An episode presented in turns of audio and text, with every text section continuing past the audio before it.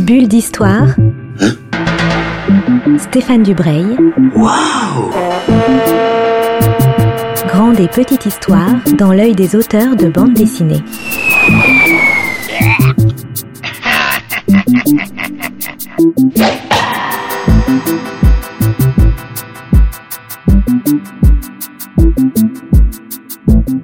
Bonjour à toutes et à tous qui arrivaient sur Art District pour cette nouvelle bulle d'histoire confinée. Donc c'est, je suis sur Skype avec Laurent Frédéric Bollet, qui est le co-scénariste d'un énorme album absolument génial qui s'appelle La Bombe. Le, son co-scénariste c'est Alcante et le dessinateur est Denis Rodier. C'est publié aux éditions Glénat. Alors Laurent Frédéric, euh, bah, on va se vous voyer parce que c'est, c'est, c'est la radio, donc on se vous voit. D'accord. Euh, vous êtes un, un scénariste de bande dessinée, surtout historique, je dois dire, mais pas que. Euh, moi, dans, dans ma bibliothèque, il y a pas mal de choses que, que j'ai, que j'ai lues et relues avec plaisir. Il y a le Deadline, dessiné mm-hmm. par Rossi, qui est un western très atypique et, et vraiment très envoûtant. Il y a Contre-coup, dessiné par Jeanne Puchol, qui raconte l'histoire de Malik Ousekine. Ça aussi, c'était un, un, un bel album, et je trouve qu'on n'en a pas assez parlé. Il y a Bruno Brazil, que vous avez repris récemment, et surtout, il y a l'énorme et, et titanesque histoire de l'Australie, Terra Australis, qui, qui faisait déjà cinq cents pages, publiées par les éditions Glénat. Est-ce que j'ai, j'ai bien résumé votre, euh, votre parcours? il, il en manque, hein, il en manque. Hein. Et, euh... non, bonjour Stéphane et, et bonjour à tous. C'est un plaisir de vous retrouver et merci pour euh, cette présentation sympathique. Euh, ouais, c'est globalement ça et c'est bien les, c'est bien ça que je mettrai aussi en avant si, si je puis me permettre, sans évidemment renier quoi que ce soit d'autre dans ma dans ma biographie. Euh, c'est vrai que depuis un certain temps, je me, je divise un peu en deux ma production. Il euh, euh, y a la bande dessinée historique en mode roman graphique, avec une pagination élevée où je me penche sur des événements historiques forts et j'essaye un petit peu soit de les disséquer, soit de, de, de les pénétrer un petit peu en profondeur pour, pour vraiment les analyser. Et je vous remercie vraiment d'avoir cité euh, Contre-coup Malik Ousekine, parce que c'est un de mes albums euh, à titre personnel préféré, où je suis persuadé d'avoir vraiment donné le meilleur de moi-même, euh, avec un récit à la fois un peu de fiction mais en même temps qui rappelle bien ce qui s'est passé il y a maintenant plus de trente ans avec cette bavure policière que la France n'a pas oubliée. Et je me permets aussi de penser qu'on n'en a pas assez parlé, mais ça c'est peut-être un autre débat. Bon, enfin bref, mais sinon évidemment grande fierté que d'avoir fait mes, mes deux Terra Australis, Terra Australis et Terra Doloris, et puis bah aujourd'hui voilà, je, j'enchaîne euh, avec ce gros pavé qu'est, qu'est la bombe, et puis l'autre versant, bah juste euh, en passage, euh, au passage, bah c'est un peu la bande dessinée qu'on aime tous, de divertissement, un petit peu, un peu plus classique, mainstream, et c'est vrai que ma reprise de Bruno Brazil à ce niveau-là est, la, est l'exemple le plus, le plus authentique, et mais j'en suis très content, très fier, et puis bah là c'est, c'est vraiment du plaisir de l'écrire et de création qui, qui s'exprime, c'est, c'est un peu différent, mais ça fait partie de, ça fait partie de la panoplie. On va donc parler de La Bombe. Cet album, c'est l'histoire de la bombe atomique, de, de ses quelques prémices en début des années trente jusqu'en dix-neuf cent quarante-cinq et Hiroshima. Bon, ah, il y a quelques pages sur après, mais c'est vraiment surtout ça le, l'histoire. On, on connaît quelques, quelques albums, très peu, mais surtout du côté japonais, qui racontent ce qui s'est passé après la bombe, donc la vie des des Japonais meurtris, blessés, euh, de, d'Hiroshima ravagés, notamment dans, dans Gen d'Hiroshima, qui est un très très bel album, une, enfin, une très belle série, je crois qu'il y a huit ou dix volumes chez Vertige Graphique, de Kenji Nakazawa, donc il faut absolument lire ça, il faut peut-être le lire euh, après votre, euh, votre album. Mm-hmm. Alors, La Bombe, en cinq cents pages, vous racontez une, une véritable épopée scientifique et historique. D'où vous vient cette idée et comment vous êtes arrivé dans, dans ce projet euh, titanesque? Alors moi, j'avoue qu'à titre personnel, je parle souvent de saga, que c'est une saga, la saga de la bombe atomique qu'on a effectivement racontée. Et euh, il y a tellement effectivement de choses qui se sont passées euh, en coulisses ou un peu à l'arrière du décor, euh, avec évidemment un quotidien qui qu'il a bien fallu gérer, parce qu'évidemment on, on connaît l'histoire globale maintenant et on sait tout ce qui s'est passé et qui a abouti au six août quarante-cinq et à l'explosion de la bombe à Hiroshima, mais évidemment il a fallu la construire cette histoire, et même si euh, chacun de nous en connaît quelques pans en fonction de sa culture générale euh, plus ou moins euh, étendue, mais le fait est que là nous avons vraiment voulu raconter la véritable histoire euh, de la bombe atomique historique qui ressemble effectivement à une épopée, à une véritable saga. Alors, il faut être tout à fait honnête, euh, l'impulsion, la première impulsion, elle vient de mon co-scénariste Alcante, qui euh, raconte, hein, je peux le dire, dans la, dans la postface qu'il a écrit, raconte qu'il a été amené à visiter le musée d'Hiroshima, le musée de la paix euh, à Hiroshima, euh, qui existe toujours bien évidemment, euh, alors qu'il avait onze ans, et euh, parmi les pièces du musée, il y avait trois marches d'escalier où on voit une sorte de tache sombre, et cette tache, bah, on sait, c'est littéralement la... la la trace d'un homme qui a été vaporisé, je vois pas d'autres mots à employer, par le souffle de l'explosion, et ça a laissé effectivement par une sorte de, de réaction un peu chimique, une sorte de trace sur sur la marche euh, supérieure de l'escalier. Et ça l'a évidemment un petit peu choqué euh, parce qu'il était vraiment enfant, et euh, il a toujours gardé ça en mémoire, il a toujours euh, pensé que euh, raconter l'histoire un petit peu dans les coulisses de la bombe atomique, ça pouvait être une formidable euh, opportunité de roman graphique, parce qu'il était devenu entre-temps évidemment scénariste de bande dessinée, qu'on se connaissait bien et qu'on s'entendait très bien. Donc comme j'avais fait moi Terra Australis, où je racontais déjà en plus de cinq cents pages euh, pourquoi les Anglais avaient décidé d'aller coloniser à l'autre bout du monde euh, un territoire qui n'était pas encore très connu et qui allait devenir l'Australie. Donc il y avait là une matière effectivement historique, dense, euh, avec un, un côté aussi un peu épopée, avec une multitude de personnages. Eh bien euh, Didier Alcante donc m'a demandé, euh, en vertu de mon expérience, on va dire ça comme ça, de le rejoindre sur ce projet. Et donc je suis tout à fait honnête en disant qu'effectivement c'est pas c'est pas de moi l'idée de ce projet, qui m'a fourni lui-même un premier document où il avait déjà un petit peu recensé tout ce qu'on pourrait dire, que moi-même, dans un premier temps, j'ai été comme vous les lecteurs, j'ai appris plein de choses en disant « Ah bon, mais c'est vrai ça, c'est dingue !»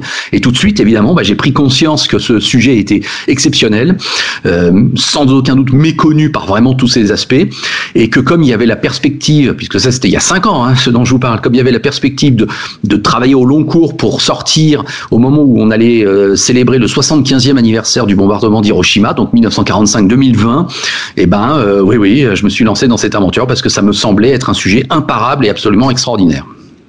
Alors ce qui est extraordinaire quand on lit, quand on lit La Bombe, c'est qu'il y a une masse de travail et de vulgarisation, notamment scientifique et historique, qui est mmh. proprement parlé extraordinaire, puisque même les, je pense, les, les plus nuls en sciences et en physique euh, vont apprendre des choses et vont finir par comprendre comment marche une bombe atomique. Alors évidemment, on ne peut pas la, la refaire dans sa cuisine, il ne faut pas exagérer, mais en tout cas, on, vous arrivez à expliquer parfaitement, notamment au travers de dialogues entre les scientifiques, ben, comment ça marche, qu'est-ce que c'est que l'uranium deux cent trente-cinq, le deux cent trente-huit, le plutonium, comment on met à feu tout ça. C- ça a dû vous demander un, une masse de travail et de recherche et de compréhension euh, extraordinaire. Eh bien, écoutez, oui, euh, forcément, et je vais pas le nier.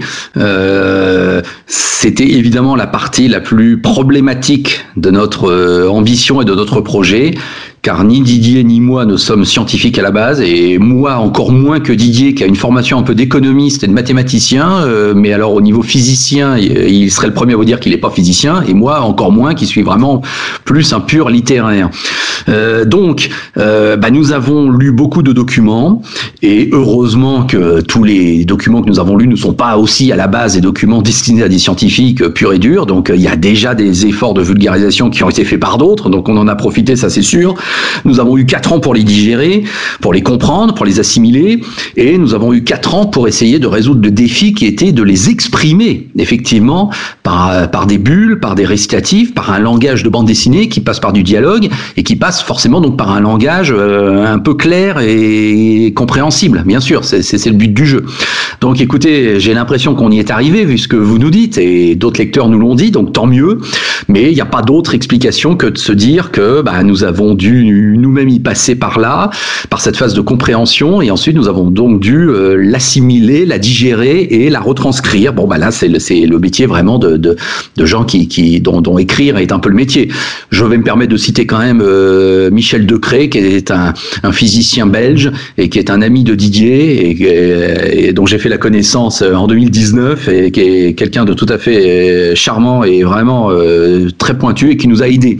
Donc il y a certaines formulations où on, on, on comprenait le, on comprenait la philosophie scientifique, mais on savait pas si on l'exprimait bien à travers nos bulles. Euh, Michel euh, nous a nous a relu quand même quelques séquences et nous a euh, souligné parfois que un scientifique aurait dit la chose de telle façon et pas de celle-là. Donc voilà, voilà entre le, l'investissement personnel et savoir s'entourer de quelques personnes bien sympathiques, et eh ben ça a fait ça a fait au bout du compte, on y est arrivé. Oui, ça, ça allait être une de mes questions, si des scientifiques l'avaient relu et si, si ça avait été validé, mais. Mmh. Je, connaissant votre professionnalisme, je m'en, je m'en doutais, mais si en plus il valide, c'est, c'est encore plus intéressant et encore plus formidable.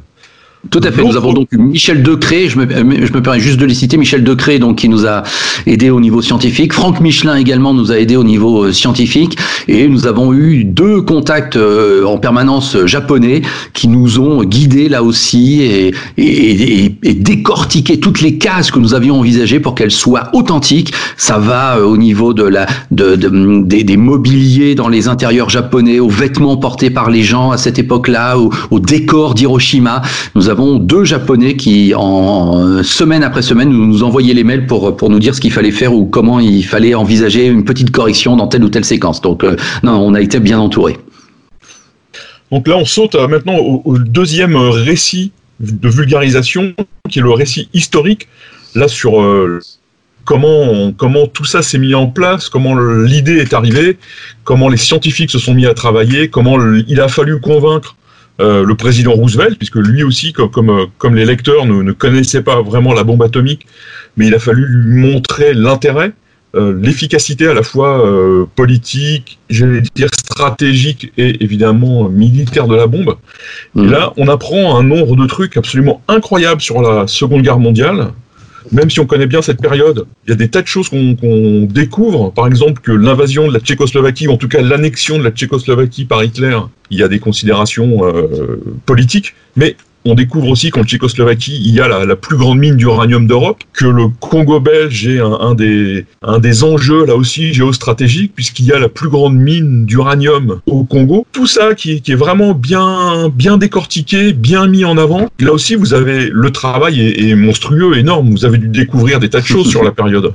Tout à fait. En fait, euh, les, les années trente, et globalement à partir de, de trente-trois trente-cinq, on s'aperçoit que la communauté scientifique mondiale prend conscience qu'il y a une, une sorte de nouvelle réalité qui peut se, se, se faire jour, se montrer derrière ce, ce minerai et ce matériau qui est l'uranium. Et effectivement, euh, on a découvert en trente-huit la fission de l'uranium. Alors, euh, preuve que j'ai un peu assimilé le truc, je résume en un mot, c'est que quand un noyau d'uranium est bombardé par un neutron, neutrons, hein, j'ai bien dit ça, ils se fissionnent et ils se scindent en deux. Et tout ça, ça, dé- ça développe en fait, en conséquence, là vraiment je résume de manière très très grandiose, ça ça ça ça, ça génère une une énergie qui qui qui croît en fait de manière exponentielle par rapport au, au fait de, de de de d'effectuer un plus grand un plus ou moins grand nombre de fissions. Bon, toute la communauté scientifique s'en aperçoit de ça, qu'il y a des nouvelles propriétés qui sont là, qu'on va les découvrir et que ça va engendrer des des changements importants dans la connaissance de ce mais aussi de, de, de, de son utilisation. Bon.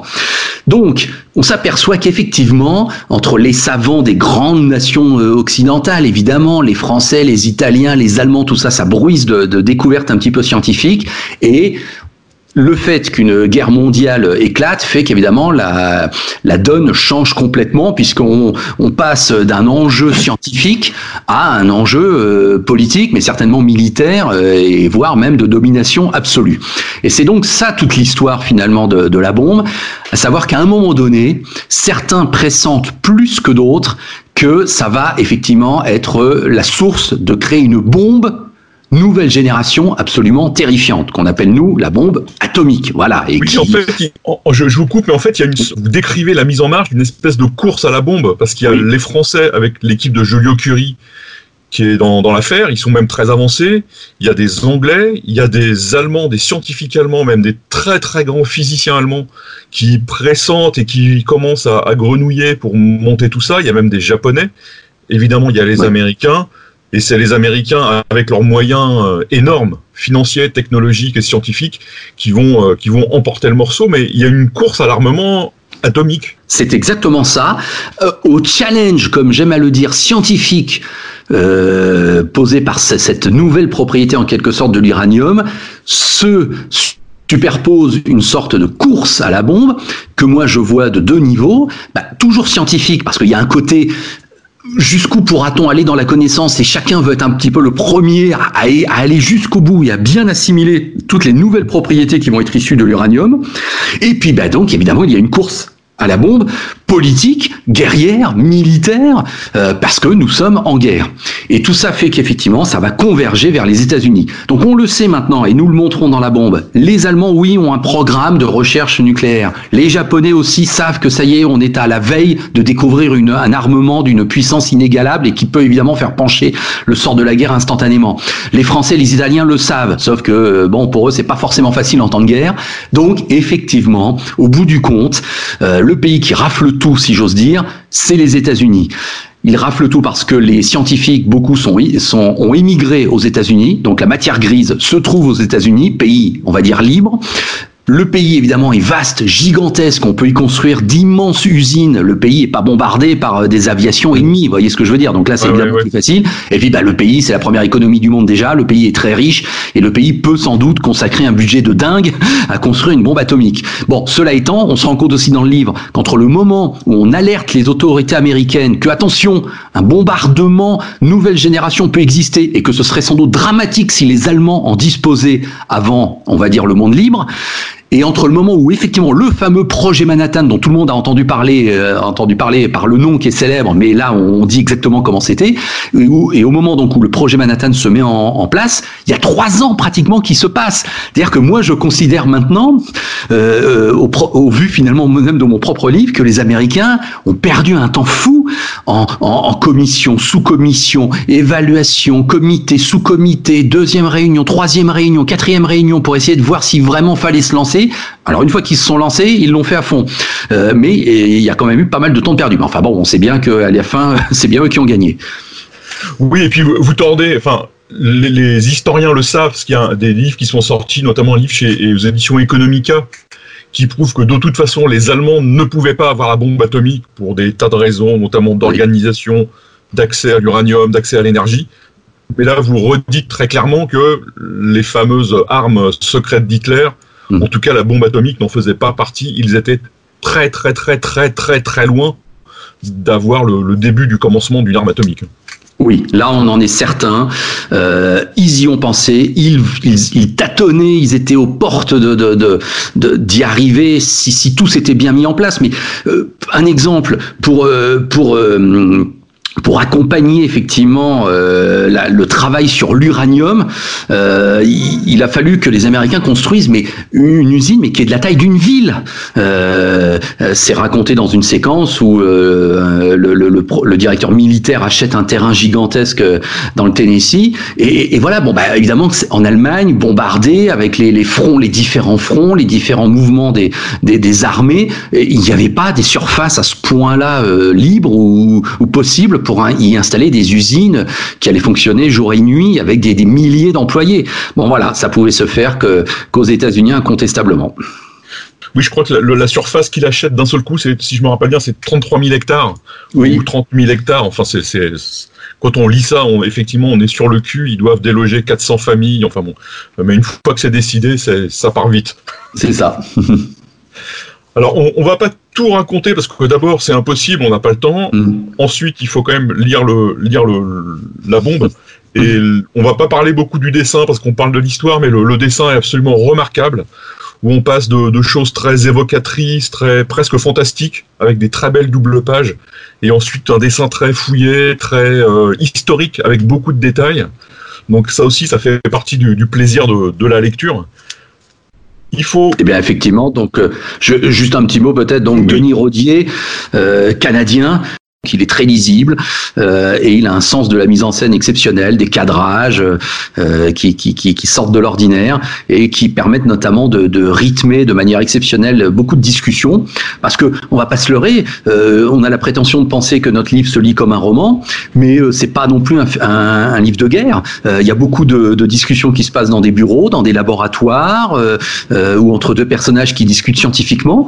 Et euh, j'ose croire que ce qui peut apparaître là comme pas très euh, sexy, eh bien en fait se lit de manière passionnante parce que le récit euh, par rapport à la course à la bombe l'est, et que, de toute façon, les dessins de Denis accompagnent extraordinairement cette, cette mise en scène qui, parfois, est confinée, si j'ose le dire, mais qui, qui débouche sur des, sur des, des décisions ô combien importantes.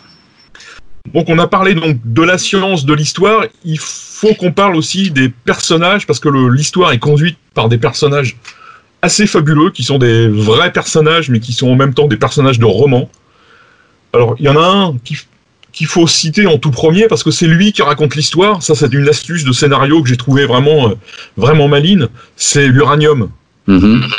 Parce que c'est lui qui prend la parole, et, et il est à la fois très, très vicelard, l'uranium que vous, que vous avez mis en scène, et en même temps, on l'utilise, enfin, c'est une espèce de, de, de diable. Comment vous avez eu l'idée de faire ça, et pourquoi vous avez, vous avez fait parler de l'uranium ? Alors évidemment, quand on fait un roman graphique de, de plus de quatre cent cinquante pages, euh, on, c'est évident qu'à un moment donné, euh, les, les, les dialogues ne seront pas que des dialogues de personnages. Qu'il fa- il faut une voix qui nous accompagne, une voix de narrateur. Donc c'est ce qu'on appelle une voix off. Euh, et donc nous savions que nous, a, nous aurions besoin d'une, d'une voix off, ça c'est sûr. Alors après, se poser la question de comment on la fait la voix off. Euh, est-ce qu'on la personnifie ? Est-ce que euh, on, on lui donne un rôle, un ton, et cetera. Et nous en sommes arrivés à la conclusion que oui, parce que c'est, c'est c'est plutôt fort et que ça permet d'avoir des, des phrases, des phrases qui, qui accompagnent l'action, qui peuvent avoir un petit peu de recul et avoir même peut-être un jeu littéraire, avoir des, des phrases bien écrites. Et donc, nous avons euh, mis notre choix sur l'uranium. Alors, euh, pas mal de, de gens me disent, et Stéphane, vous n'avez pas fait l'erreur, euh, ah, c'est, c'est, c'est malin, de, c'est la bombe qui parle. Non, ça n'est pas la bombe qui parle, c'est l'uranium, effectivement. Et c'est pas pareil. La bombe, on va dire que c'est l'objet fatal. L'uranium, c'est le carburant de de la bombe. Et en quelque sorte, c'est le noyau de la bombe. C'est l'élément primordial. C'est la matière première. Euh, et donc, c'est différent. Parce que là, on voit bien que ça, ça devient tout de suite, euh, ça part, cet uranium, d'un, d'un rôle euh, qui est vraiment très important. Un rôle actif, là où l'enveloppe d'une bombe peut-être n'est, n'est, qu'un, n'est qu'une enveloppe justement.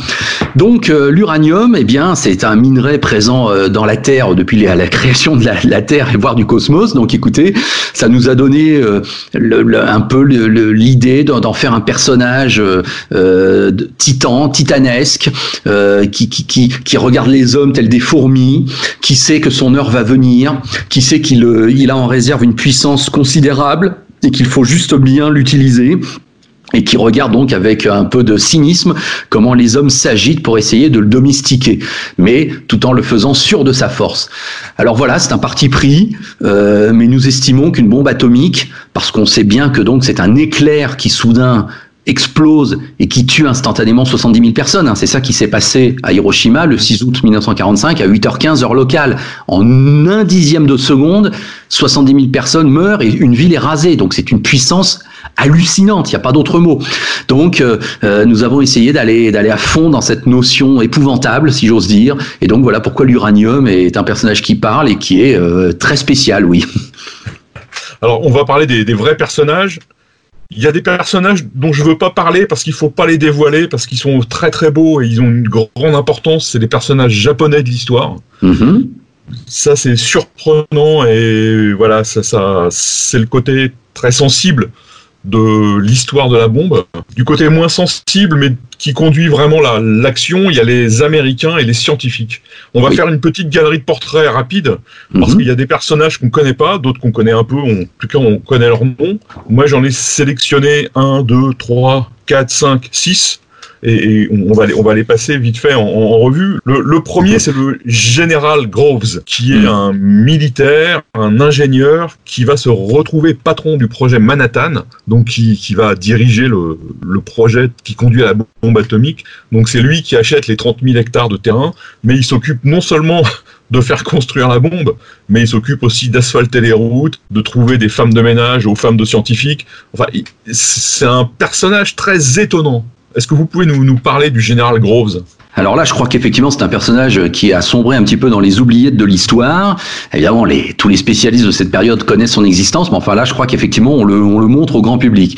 Donc, le général Leslie Groves est le général qui est nommé à la tête du projet Manhattan, parce que une fois que scientifiquement, on avait bien montré qu'on pouvait construire une bombe atomique, eh ben, il fallait que le politique, et ça, c'est au niveau de la Maison-Blanche, le décide. Mais après, c'est pas des civils qui vont gérer ça. Vous doutez bien que là, tout de suite, le complexe militaro-industriel, et j'emploie vraiment cette expression qui parfois est source de légende urbaine, mais à dessein, puisque c'est exactement ça quand même, le complexe militaro-industriel reprend la main, et donc il y a forcément un militaire qui est nommé à la tête de ce projet. Donc c'est le général Groves qui en hérite, et c'est donc un personnage avec une personnalité assez, assez étonnante.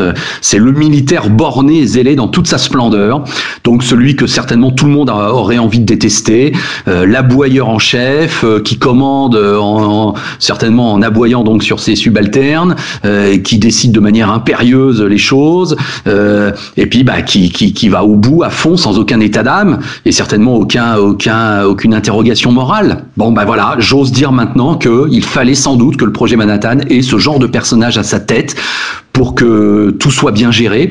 Il, a, il achète les trente mille hectares d'un coup, mais il est aussi le premier qui achète les mille tonnes d'uranium que les Belges, parce que c'était une mine, c'est, cet uranium venait d'une mine euh, du haut Katanga, euh, Katanga, donc dans le, le, dans le, ce qu'on appelle le, le Congo belge, et donc ces, ces, ces, ces mille tonnes d'uranium avaient été mises, euh, on va dire, à l'abri à New York, et ça végétait, euh, le gouvernement américain n'avait pas du tout compris que ça pouvait être important pour euh, développer une bombe atomique. Bon bah, le général Groves, dès qu'il est nommé, il se dit mais c'est incroyable, il faut vite absolument acheter cet uranium pour que un déjà personne d'autre ne l'achète et en plus que c'est ça qui va nous permettre de développer la bombe. Donc on peut pas lui reprocher de ne pas avoir été un homme de décision, ça c'est sûr. Et c'est évident, euh, malgré toute l'antipathie que peut avoir ce personnage euh, ou qu'on peut ressentir vis-à-vis de ce personnage, que sans lui, euh, certainement le projet américain du projet Manhattan n'aurait pas été euh, jusqu'à son terme. Second personnage très important dans l'histoire, c'est Robert Oppenheimer, donc un grand physicien, qui n'a pas eu le prix Nobel, d'ailleurs, c'est contrairement à pas mal de ses collègues qui ont travaillé sur, sur la bombe atomique. C'est lui le, le, le, metteur en, le metteur en scène, le metteur en énergie de tous les chercheurs qui travaillent dessus. Là aussi, c'est un personnage étonnant. Est-ce que vous pouvez nous, nous raconter la, la, sa première apparition dans, dans, dans l'histoire? Ah oui. Et il va se faire engueuler par le général Groves, d'ailleurs. Oui, oui, ah non, mais moi j'ai un faible aussi pour Robert Oppenheimer. Euh, bon, je peux, je peux révéler, si vous me permettez, que c'est moi qui ai écrit, je crois, la, la totalité de ces scènes, parce que j'avais dit à Didier, ah, ce personnage il me fascine, je voudrais vraiment que ce soit moi le premier qui écrive ces scènes, et donc quand on s'est réparti les séquences, bah, j'ai hérité d'Oppenheimer. Euh, Oui, un personnage euh, considéré sans doute à l'époque comme l'homme le plus intelligent du monde, mais qui n'a pas été couronné effectivement d'un prix Nobel, mais qui a une autorité scientifique euh, exceptionnelle, et qui est donc le pendant du général Groves, mais côté scientifique. L'un est le directeur militaire du projet Manhattan et l'autre est le directeur scientifique, et c'est lui qui en quelque sorte eh bien, est le professeur en chef qui essaye de gérer les, les centaines de scientifiques qui sont regroupés dans le village artificiel de Los Alamos et qui essaye donc de mettre au point la bombe atomique, parce qu'évidemment il y a des milliers de problèmes qui, qui, qui, se, cro- qui, se, qui se posent. Alors Oppenheimer, bah, c'est une personnalité un peu, un peu incroyable, euh, mystique, euh, un peu torturée, euh, soumis à de la dépression, à des, à des, à des troubles un peu psychologiques même, euh, n'ayons pas peur de de le dire, enfin bref, une personnalité assez insaisissable, et qui lorsqu'il apparaît pour la première fois dans La Bombe, eh bien euh, vient de passer une nuit euh, qu'on espère agréable avec une femme, dans un motel, euh, sauf que cette femme n'est pas sa femme officielle, mais c'est sa maîtresse, et que en quelque sorte, euh, c'est, et c'est une ancienne élève, et que euh, il lui offre en, en quelque sorte une sorte de dernière nuit ensemble, avant de ne plus jamais la, la revoir en quelque sorte. Bon, donc il y a un aspect très humain dans cette histoire. Mais pourquoi nous avons choisi de la raconter ? euh, bah C'est aussi parce qu'évidemment qu'à ce moment-là, Robert Oppenheimer, qui est pressenti pour être le directeur scientifique du projet Manhattan et avoir toutes les accréditations, à ce moment-là, il n'a pas toutes les accréditations en, en poche, eh bien, est surveillé par le général Groves, qui envoie des militaires pour euh, voir ce, que, ce qu'il fait en fait dans, dans ses journées, le, le professeur Oppenheimer. Donc on est là dans une sorte de récit incroyable, quoi. Vous avez déjà une sorte de F B I avant l'heure qui surveille, qui surveille des personnes, qui fait des rapports, et Robert Oppenheimer n'échappe pas à cette règle. Donc quand le général Groves lui dit quelques jours après, je sais très bien que vous avez passé la nuit avec votre maîtresse et que c'est hors de question que vous travaillez pour moi dans ces conditions, bah, Oppenheimer comprend qu'effectivement euh, à un moment donné il faut peut-être arrêter euh, une vie un peu dissolue, il faut se concentrer sur le projet, et il le fait. Et l'entente entre les deux, pour moi, est peut-être la clé de cette histoire, euh, entre deux personnages aussi différents l'un de l'autre, qui ont su quand même se trouver, s'apprécier et travailler ensemble. Entre un militaire obtus et un scientifique un petit peu fantasque, eh bien, ça a marché. Oui, parce que pour revenir sur le général Groves, il, en fait, il, il fait surveiller tout le monde. Il écoute les conversations, oui. Il ouvre les courriers, il fait suivre par des agents. Enfin, ça aussi, c'est un, c'est un truc, on, même si, quand on réfléchit deux secondes, il y a une sorte de logique, parce qu'on est dans un projet tellement secret, tellement important, qu'il faut que rien ne fuite. Mais il, il le fait quand même, et, et les scientifiques s'en aperçoivent, ils en jouent, ils essayent d'y échapper, et il y a tout ça aussi dans, dans l'histoire de la bombe. Voilà, c'est vrai qu'on peut se dire que oui, sans doute, fallait-il un peu serrer la vis à ce niveau-là pour que ça reste confidentiel et que, et que ça reste un projet top secret, ce qu'il était bien. Et d'ailleurs, le meilleur exemple, c'est que quand euh, Harry Truman devient président des États-Unis le douze avril quarante-cinq, parce que euh, Roosevelt vient subitement de mourir le matin même, hein, c'est comme ça que ça se passe, donc euh, l'après-midi même, le vice-président prête serment et devient le président des États-Unis, c'est là seulement que Truman apprend que le projet Manhattan existe. Donc même le vice-président des États-Unis n'est pas au courant. Donc ça prouve que c'était bien en mode secret. Mais c'est vrai que quand on voit les, les, les, les, les, les, les toutes les, comment dirais-je, les mesures prises par Groves euh, de censure ou de surveillance, les, les panneaux qui sont... Euh, affiché dans tout Los Alamos et qui dit de manière un peu ridicule, ne parlez pas même à vos femmes, enfin bon, c'est vrai qu'on se dit mais c'est, c'est, c'est, c'est grotesque, et pourtant bon, ça a été fait, ça a été fait comme ça, parce que à ce moment-là il y avait forcément une sorte de paranoïa qui existait et que, et que c'était peut-être à ce prix-là. Et, et pourtant, et pourtant euh, il y avait un espion à Los Alamos, un espion euh, de Staline, un Américain, oui. euh, d'origine allemande à mon avis, Klaus Fuchs. Oui. Celui-là, il est passé à travers les gouttes, parce qu'il a réussi à transmettre aux, aux Russes, en tout cas aux, à l'U R S S, des, des secrets atomiques. Donc là, il, le général Groves n'a pas, a, a pas tout réussi, là, de ce point de vue-là. Non, non, effectivement, cette histoire aussi incroyable, Klaus Fuchs, euh, espion à Los Alamos, c'est, c'est un fait historique. Ça veut bien dire qu'effectivement, euh, comme dans toute organisation ou tout système, à un moment donné, il y a forcément un grain de sable. Bah là, c'est qu'effectivement, par conviction politique, car euh, euh, là, on aborde peut-être une thématique qu'on, qu'on, qu'on a essayé de développer aussi dans la bombe, à savoir que on sait qu'on va fabriquer une bombe atomique qui est capable de détruire une ville en une seconde, mais plus ça avance et plus peut-être effectivement la perspective de gagner la guerre approche, plus certains se disent mais ce qu'on fait, est-ce qu'on le fait bien, est-ce qu'on fait bien de le faire? Et Klaus Fuchs donc représente ce, ce côté où certains scientifiques eh bien, euh, sont contre ce projet finalement, même s'ils y participent, et donc estiment que le monde doit savoir, que le monde ne peut pas être aussi déséquilibré et qu'il n'y a pas que les Américains qui doivent l'avoir. Donc il y a un espion russe à Los Alamos, et c'est ce qu'on appelle la Residentura, hein, qui s'est, qui s'est bien organisé aux États-Unis pour, pour, pour avoir les rapports de Fuchs qui arrivent à sortir de Los Alamos et à donner des papiers ou des, ou des photographies à, à un contact. Et donc, effectivement, bah Staline, euh, c'est ça l'ironie de l'histoire, Staline savait avant Truman, le futur président américain, qu'une bombe atomique était en train d'être préparée aux États-Unis. On va finir sur les personnages avec Léo Szilard, qui est un scientifique d'origine hongroise, et on rejoint un peu la position de, de, de Fuchs. Léo Szilard, c'est un très grand physicien qui s'échappe d'Allemagne euh, parce qu'il est d'origine juive. Il va commencer mmh. à travailler aux États-Unis sur le projet de la bombe, et à partir du moment où il découvre que on peut, la réaction en chaîne est possible et que donc la bombe va être possible, il fait une sorte de, de tour à cent quatre-vingts degrés et il devient l'opposé numéro un au projet Manhattan, tout en mmh. restant américain, tout en restant très fidèle aux États-Unis, tout en ne trahissant pas. C'est aussi un très beau personnage, ce, ce, ce Léo Szilard. Je pourrais en parler des heures, Stéphane, donc il faudra m'arrêter. C'est le personnage euh, fétiche de, de Didier Alcante, mon co-scénariste, qui lui a bien mis en scène Léo Szilard dans toutes les scènes qui le concernent. Euh, alors... Léo Szilard, c'est un scientifique aussi de renommée mondiale, d'origine hongroise, qui effectivement quitte Berlin en trente-trois, au vu de la montée du nazisme, qui se réfugie dans un premier temps en Angleterre et qui ensuite donc arrive comme beaucoup aux États-Unis. C'est lui le premier qui théorise et qui a l'intuition de la réaction en chaîne. Alors qu'est-ce que ça veut dire ? Je fais un petit cours rapide. Je vous ai parlé tout à l'heure du noyau d'uranium qui est bombardé par un neutron et qui se fissionne. Ça, c'est la fission de l'uranium. Mais après, il y a une, une deuxième composante qui arrive, c'est la réaction en chaîne.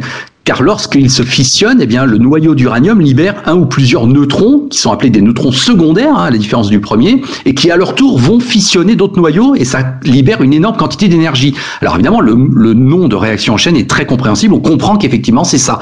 Bah, mine de rien, avant Léo Szilard, euh, personne n'y avait songé, personne n'avait eu l'intuition que ça, ça arriverait par rapport aux propriétés propres de l'uranium. Donc, Léo Szilard est le premier qui comprend qu'une bombe atomique peut être fabriquée et que celle-ci va être terrible et qu'elle va décider du sort de la guerre. Il n'a qu'une angoisse instantanément en mille neuf cent trente-neuf. La guerre vient de commencer, les Allemands euh, bah, envahissent un petit peu tout. Que justement, ce soit les Allemands qui, les premiers, euh, aillent au bout du process et donc fabriquent cette bombe atomique. Donc, son œuvre va être de dire aux États-Unis, vous devez absolument construire une bombe atomique, car imaginez que ce soit les Allemands qui l'aient la première. Donc, c'est lui qui initie tout ce mouvement, qui commence par Einstein, figurez-vous, qui écrit une lettre au président des États-Unis, et tout ça, ça va un petit peu servir de déclencheur, de lanceur d'alerte, même si je veux dire un, un mot moderne. Et au bout du compte, donc, on va créer le projet Manhattan. Donc, Léo Szilard, dans un premier temps, a réussi. Il a sensibilisé, il sensibilisé les, les autorités américaines qui ont bien pris conscience qu'il fallait absolument être les premiers à construire la bombe atomique. Sauf que plus les années passent, et plus Léo Szilard se rend compte que, bah, il y a que les États-Unis qui peuvent la faire, et que du Du coup, on en arrive bien à une situation de déséquilibre total. Est-ce que c'est bien, pour résumer, qu'un pays, et seul un pays, ait la bombe atomique et en plus l'utilise et tue donc des dizaines, voire des centaines de milliers de, de personnes? Léo Szilard, donc, va tout faire pour que la bombe atomique ne soit pas utilisée. Car il faut savoir que jusqu'au dernier jour hein, précédent, le six août quarante-cinq, on s'agite en coulisses pour se demander s'il faut vraiment l'utiliser, si euh, les Japonais ne vont pas de toute façon capituler euh, sans utiliser de la bombe atomique. Il y a tout un débat en coulisses, hein, et on le montre bien dans La Bombe. Donc, vous voyez, Léo Szilard est un personnage paradoxal, absolument fascinant, qui a tout fait pour qu'on construise la bombe atomique et qui ensuite a tout fait pour qu'on ne l'utilise pas. Bon, à, à sa suite, il faut dire qu'il y a beaucoup de scientifiques, y compris Robert Oppenheimer, qui, une fois que la bombe mmh. a explosé, se rendent compte de, de, de la puissance et de, du pouvoir extraordinaire de cette bombe et qui vont faire machine arrière. Euh, certains vont même regretter de l'avoir fait, quoi. C'est une chose importante à, que vous expliquez ah bah oui, aussi oui, non, rapidement à la fin du livre. Tout à fait, ben voilà, le seize juillet mille neuf cent quarante-cinq, donc on va dire trois semaines avant le six août, la première bombe atomique de l'histoire explose. C'est donc un essai-test qu'on appelle l'essai Trinity. Et là, effectivement, tout le monde est, est soufflé au sens propre comme au sens figuré, et tout le monde se rend bien compte que, ah oui, c'est même encore plus fort que ce qu'on croyait. On découvre qu'il y a un champignon atomique, mais ça c'est pour la forme, mais ça on le savait même pas avant qu'il allait y avoir un champignon atomique, mais on découvre qu'effectivement la puissance au sol, la puissance de destruction est, est, est, est monstrueuse, quoi. Bon. Donc euh, là, certains euh, ont pris conscience, et Robert Oppenheimer aussi, que, que, que oui, on avait franchi certainement une, une frontière par rapport à l'histoire de l'humanité. Et donc, du coup, toutes ces questions d'utilisation dans un premier temps, puis ensuite de dissuasion nucléaire, d'équilibre des forces, et, et surtout de non-utilisation, bien évidemment, à, à, à occuper l'humanité, ben, jusqu'encore maintenant, hein, avec tout ce qui se passe du côté de l'Iran, on en parle toujours. Alors, pour finir sur les, les personnages, il faut qu'on parle d'un groupe de gens. Moi, j'ai, je dois dire que j'ai... totalement découvert cette chose, qui est une chose abominable, qui sont les Human Products, les, les H P, il y en a dix-huit. Avant de parler d'eux, il faut dire que les scientifiques, donc jusqu'en quarante-cinq, quarante-six, quarante-sept et un peu mmh. après, ne savent pas quels sont les effets de la bombe atomique. Ils ne savent pas trop ce oui. que font les radiations, ce que fait le plutonium, ils, ils nagent complètement. D'ailleurs, ils vont, j'ai vu rapidement, ils meurent tous d'un cancer quasiment euh, dans les années qui suivent. Oui. Personne ne sait rien de rien, et pour essayer de savoir, ils vont prendre des cobayes humains et ils vont leur injecter notamment du plutonium et j'imagine d- différents, euh, différents produits pour voir un peu ce que ça fait. Euh, donc il y en a beaucoup qui vont évidemment mourir. Et ils vont, c'est, c'est abominable cette histoire. Comment vous avez mm-hmm. découvert l'existence de ces, ces produits humains ?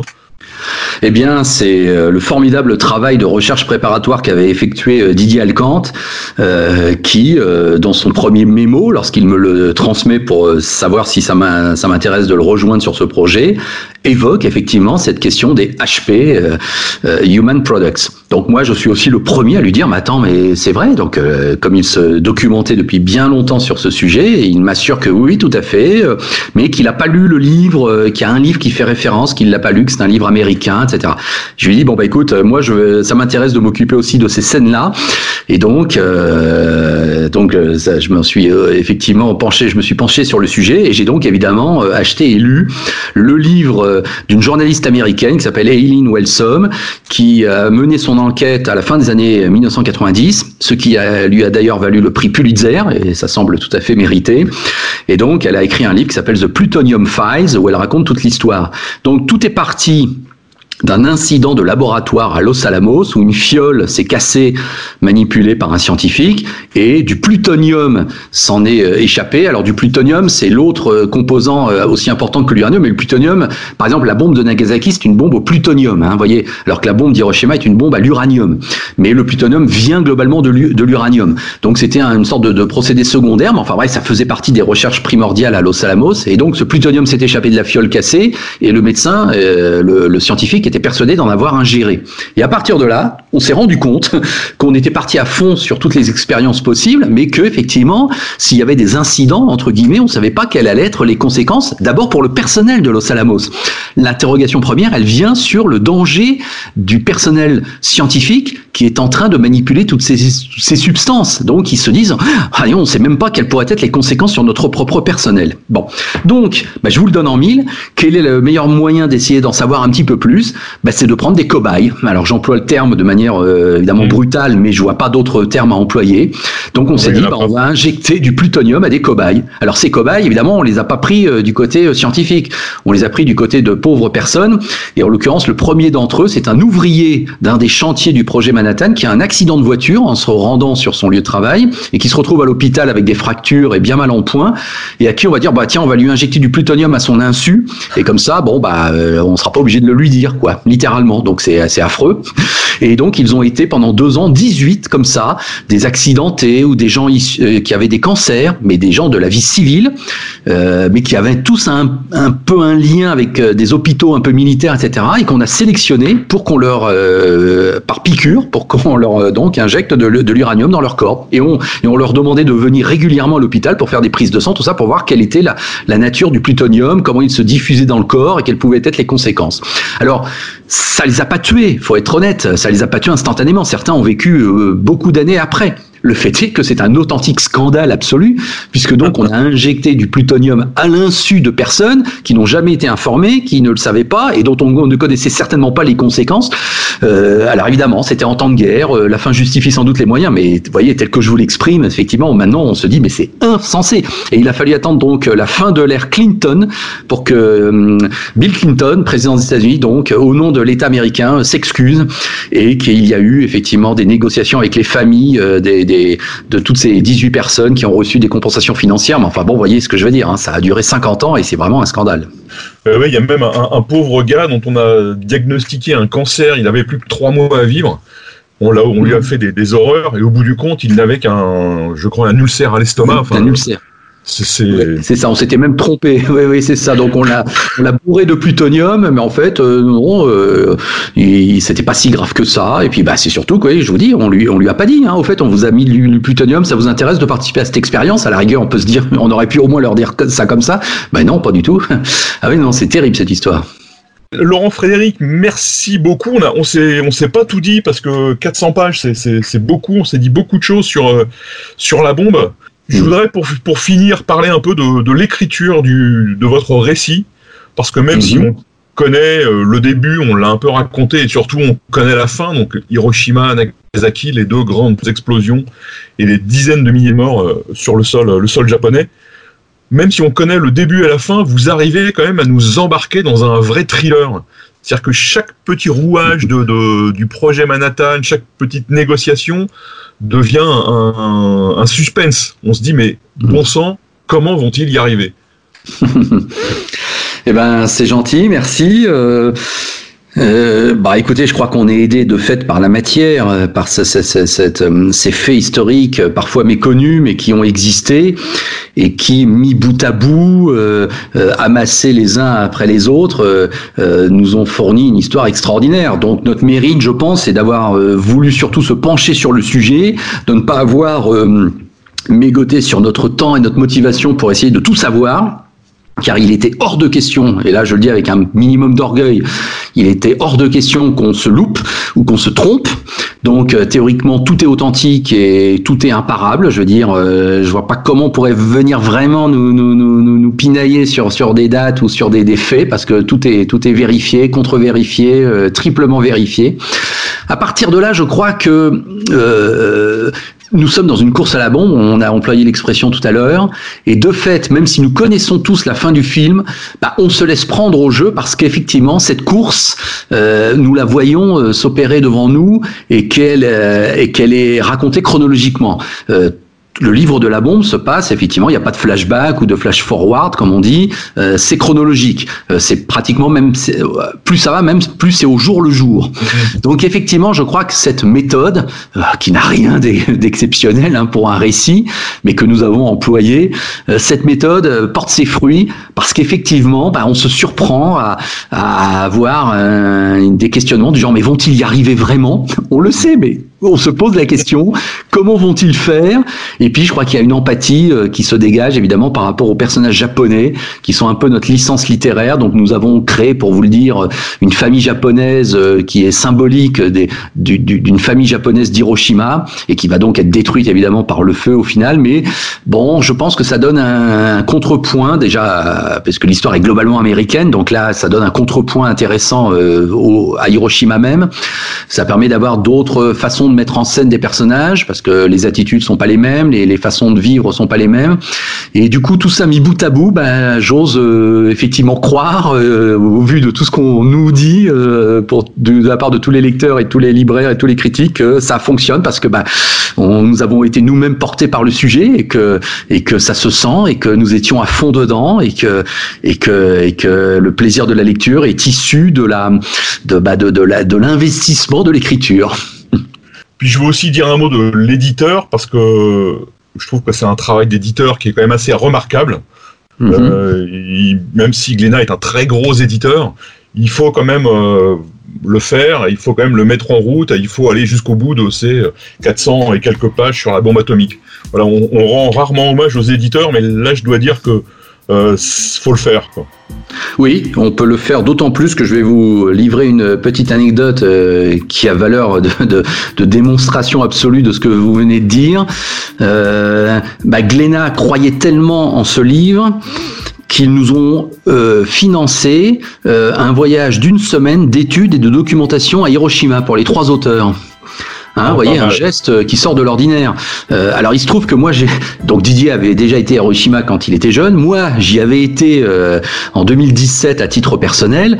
Mais quand on apprend que l'éditeur euh, ben, euh, vous, vous offre le billet d'avion et une semaine sur place, les trois auteurs, dont l'un qui vient du Canada, pour effectivement s'imprégner de l'atmosphère, pour assister aux commémorations du six août qui ont lieu chaque année. Donc là, nous étions en deux mille dix-huit. Euh, et pour qu'on essaye d'aller, évidemment, se documenter sur place et et avoir, oui, comme ça, un repérage grandeur nature, ben oui, ça n'a pas de prix. Donc, euh, donc là, chapeau à l'éditeur, et évidemment, ben moi je travaille depuis de nombreuses années avec Glénat, et je ne peux que que que que, que dire, oui, c'est vrai que pour moi, bah, c'est c'est c'est c'est une famille. Hein, euh, l'éditeur Glénat, oui, oui, c'est vraiment là quelqu'un qui qui a été avec nous sur ce projet depuis le début, et vraiment merci à eux. Eh ben Laurent Frédéric, je vous remercie pour ces, ces quelques minutes, parce que une heure, c'est pas beaucoup pour parler de la bombe, mais c'est, c'est déjà, c'est déjà une, une belle heure. Voilà, je vous remercie, et puis ben à bientôt. Et puis dès qu'on est déconfiné, ben il faut se précipiter vite, vite, vite pour acheter la bombe et, et se mettre à lire. Oui, merci Stéphane, merci à vous tous. Bah écoutez, c'est sûr qu'on est sorti quinze jours avant le confinement français, euh, mais bon, toute l'Europe maintenant est un peu dans le même cas de figure. Alors c'est sûr que oh, ça nous fait euh, venir des, des pensées un petit peu confuses. Euh, on se dit, est-ce qu'on est maudit ou est-ce qu'au contraire euh, euh, on était déjà sorti, on avait déjà pu voir que ce livre euh, euh, peut-être était important. Euh, bon, bah écoutez, en tout cas, euh, c'est comme ça. Ça fait peut-être même partie de l'histoire de ce livre maintenant que que le, le, le confinement en, en aura fait partie. Mais je crois honnêtement qu'il y a quand même beaucoup de gens qui l'ont bien vu, euh, qui l'ont bien noté et qui, une fois qu'on pourra enfin relire et acheter des livres, voudront en savoir un petit peu plus, et évidemment à tous ceux-là je les remercie par avance, je les en remercie par avance. Et je vous dis, je vous redis avec grand plaisir, à bientôt. Bulle d'histoire. Hein? Bulle d'histoire avec Stéphane Dubreuil. Waouh! Une émission à retrouver le mardi et le samedi à dix heures trente. Mmh. Yeah.